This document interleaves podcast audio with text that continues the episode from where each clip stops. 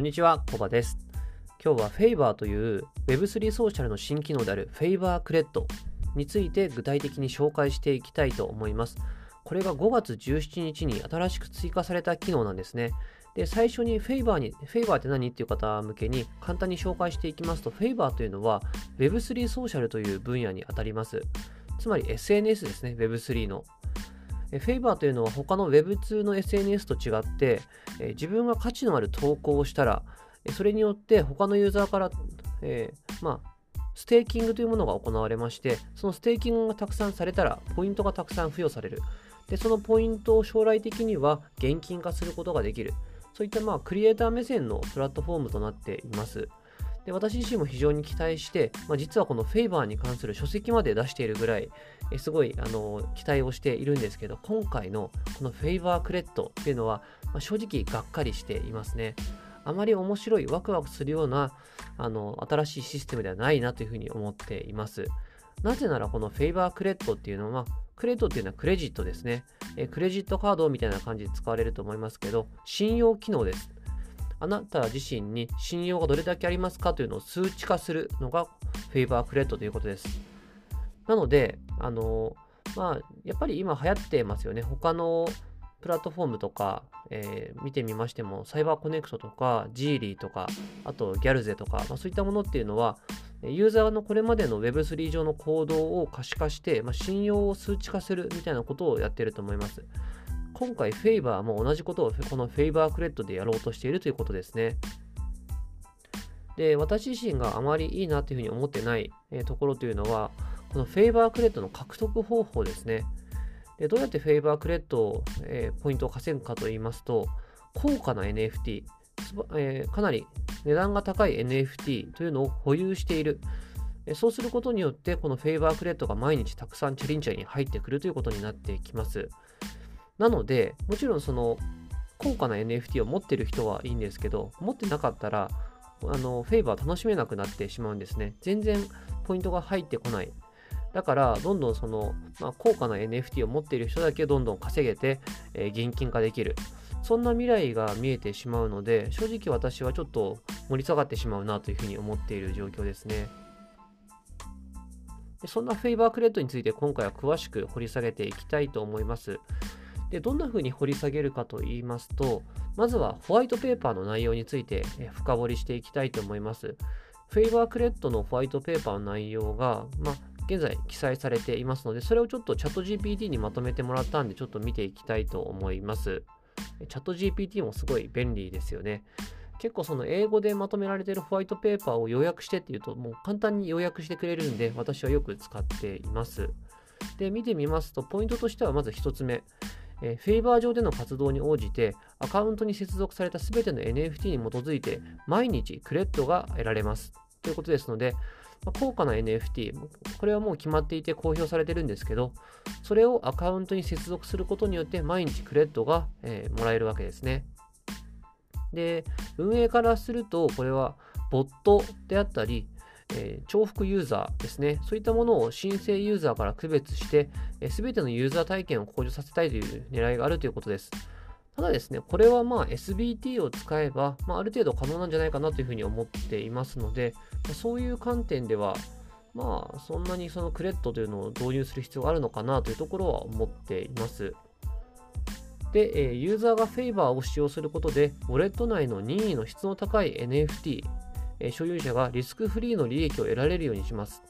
ま確かにその質の高い NFT を持っているユーザーはいいですけど、まあその人だけを、えーまあ、優遇する、えプラットフォームというのがいいのかどうかというところも議論の余地があると思います。まあ、なぜかというと、フェイバーというのは SNS プラットフォームですので、やっぱり質の高い投稿をするユーザーに集まってほしいわけですよね。そうすることでプラットフォームの魅力が増しますので。で、えーまあその観点で質の高い NFT を持っているユーザーだけが集まってきて、そのユーザーが質の高い投稿してくれるのかというと、それはちょっとわからないですよね。別にそんなことはないと考えています。なので、プラットフォーム自体の魅力というのが上がっていくのかというところに疑問を持っております。で、ユーザーがフェイバー内でレベルアップして、より高い、えー可視性や、えーフェイバーポイント、えー可視性じゃないですね。これは、えークレットですね。えー、やフェイバーポイントをトークンに引き換える割合などの特典を享受することができるようになります。将来的にフェイバーポイントというのはトークンに引き換えることができるんですけど、それに関して、えー、このクレッドというところをたくさん獲得するとレベルが上がって、よりたくさんのポイントをトークンに変えることができるようになるという説明が記載されています。はい。でですね、さらに詳しく見ていきますと、まあ、あのー、やっぱりですね、ボットとユーザーを区別してくれるっていうのは、まあ、非常に重要かと思います。現在、やっぱりボットをたくさん使って、えー、荒稼ぎするアカウントというのはもちろんあるというふうに認識してますので、それは必要だと思うんですけど、まあ、それはなんかこじつけの理由みたいな気がしますね。やっぱりその運営の狙いとしましては、高価な NFT を持っているユーザーを集める。そうすることによって、っぱりエコシステムはもううまく、えー、回転していくんじゃないか、そういった狙いがあるんじゃないかなというふうに私は考えています。で、やっぱり信用って何だろうっていうふうに今回の一連のフェイバークレットを見て思ってしまいましたね。あの、やっぱり信用っていうのは、まあ、どこから見た信用かというところはあるかと思います。運営側から見た信用っていうのは、やっぱりお金をたくさん持っているかどうかだと思います。ただし、ユーザー間の信用っていうのは違いますよね。え価値のある情報を提供してくれるか、面白いユーザーか、まあ、継続的に、え価値のある発信をしているかとか、えそういった情報が非常に重要視されるかと思います。ただ今回のこの高価な NFT を持っているユーザーの優遇というのはどちらかというとやっぱり運営目線ですよね。えそういう観点でまあまあどうなのかなというところを思っているわけでございます。で、えー、まあ、今回ですね、その高価な NFT を持っているユーザーは本当に多,、えー、多額のフェーバーポイントであったり、フェーバークレットを毎日手に入れることができますので、もしトークン化できるようになったとしても、このフェーバーのトークン価値というのは、あまり上がらないんじゃないかなというふうに私は考えています。まあ、保有しているだけで何もせずに手に入るポイント、トークンの価値が上がるかといったら、まあ上がらないですよね。そういう観点というのは、まあ、非常に、えー、まあ、注視していくべきところかなというふうに思っています。で逆にですね、えー、まあ、例えば、まあ、Twitter でもすごいインフルエンサーであったり、Web3 界隈のすごい有名人である、まあ、そういった方々にですね、えー、多額のポイントが支払われるというのは、ま、意味があるのかなと思っています。そういった方々というのは、やっぱりその投稿の質も高いですので、ま、独自の発信とかもできますし、そういう方々にポイントが支払われるのは、まあ、理にかなっていますけど、えー、NFT を持っているだけで、まあ、特に大した投稿をせずにポイントを稼ぐというのは、まあ、プラットフォーム上マイナスだという考えですね。で、例えば見ていきますと、えーま普通の人であれば、1つの SBT、 soulbound token ですね、それを持っているだけでもらえるのは、1日1クレジットです。で、 Bored Ape Yacht Club とかを持ってると1日、60クレジット手に入りますね。で、クローン X で8ポイント、えー、 Bored Ape Kennel Club で、えー、9ポイント手に入ります。つまりどういうことかというと、 Bored Ape 持っていると、えー、1日で60倍の差をつけることができるんですね。60日分。そう考えると結構でかいですよね。まあ、埋めようがないさ。もちろん、ボワードエイプの価格を考えると、まあ、そうかなというふうに思うんですけど、うんっていうところも思うところかと思います。伝わりますかね。まあ、ただ、あの、他にも手段がないかというと、まあ、もちろんあるわけでして、えーまあ、NFT を保有せずともですね、SBT、ソウルバウンドトークンという自分だけにしか、えー、持てない、なんて言うんでしょう、えー、提供負荷、交換負荷のトークンというものがありまして、それを保有していると、まあ、わずかながらポイントというのをもらうことができます。それがクリーク SBT であったり、デジェンスコアビーコンであったり、フェイバー KYC、バイ、ギャルゼパスポート、そういったものを持っていると1日数ポイント入ってくるようになります。私もこのクリーク SBT とギャルゼのパスポートというのは保有しています。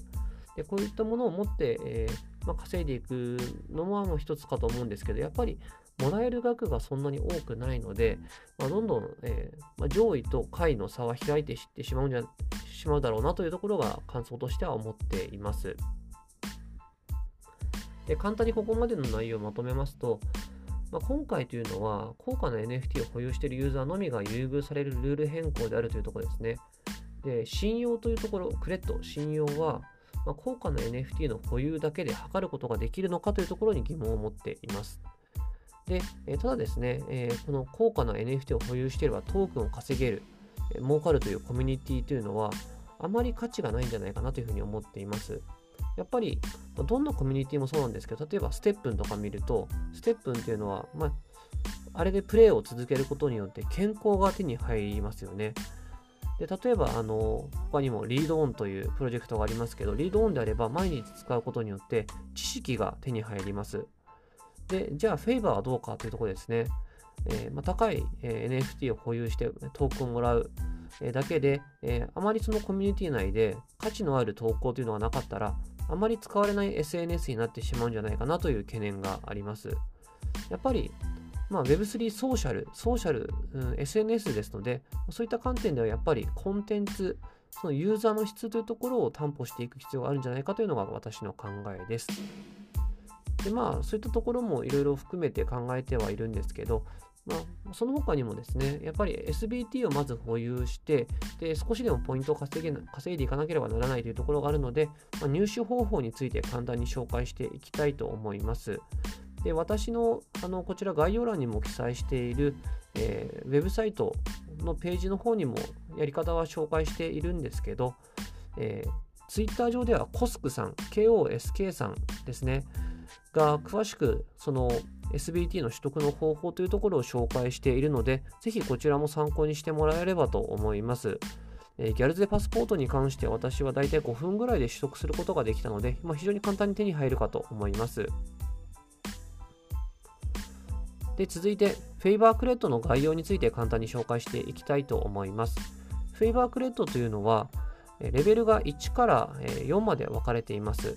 でレベル1は0クレジットで、レベル2というのは50クレジットから、でレベル3が500クレジット、レベル4が1000クレジットと分かれています。で初期ユーザーですと、例えば1つだけ、えー、SBT を持っている場合は、毎日1クレジット入ってくる場合もあります。私は最初そうでした。そうなってくると、1日1クレジットで、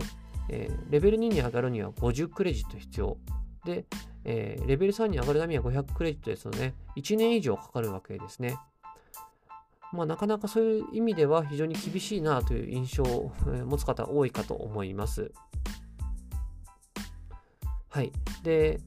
じゃあしょうがないからということで、まあ、NFT を購入する人もいるかと思います。例えば CryptoPunks であれば、えー 1NFT で60クレジット1日で入っていきます。 CryptoNinja ですと、例えば6ポイント入ってきますね。で、 Azuki だったら30ポイントというふうに、やっぱり NFT の価格帯で非常にポイントというのは変わってくるようです。ただこれは私の個人的な考えなんですけど、やっぱりそのフェイバーのクレジットポイントが欲しいからといって、えー、むやみやたらと NFT を買うというのはあまりお勧めできないなというふうに考えています。このクレジットを、信用を手に入れたからといって、将来的に大きなトークンが手に入るかというと、まあそうでもないんじゃないかなというふうに思っているからです。なぜなら、やっぱりこの方針でいくと、まあ、トークンというのはインフレを起こしてしまうので、将来的にトークン価格というのは下がってしまって、でまあ、換金するときにはあまり価値がないということになりかねないというふうに考えているからです。で、それぞれのレベルでどんな特典があるかというところも紹介していきたいと思います。まずレベル1なんですけど、こちらはもう新規ユーザーですね。ステーキングするポイントはもらえませんし、トークンローンチ後もポイントに応じたトークンというのは受け取ることができません。なので、まあ、とにかくレベル1のユーザーというのはレベル2に上げる努力をしなければいけません。で、レベル2になれば結構いろんなことができるようになりますね。例えば、毎日、えポイントとクレジットを稼ぐことができるようになります。その他にも毎日他のユーザーにステークするステークポイントというのが5ポイントもらえるようになります。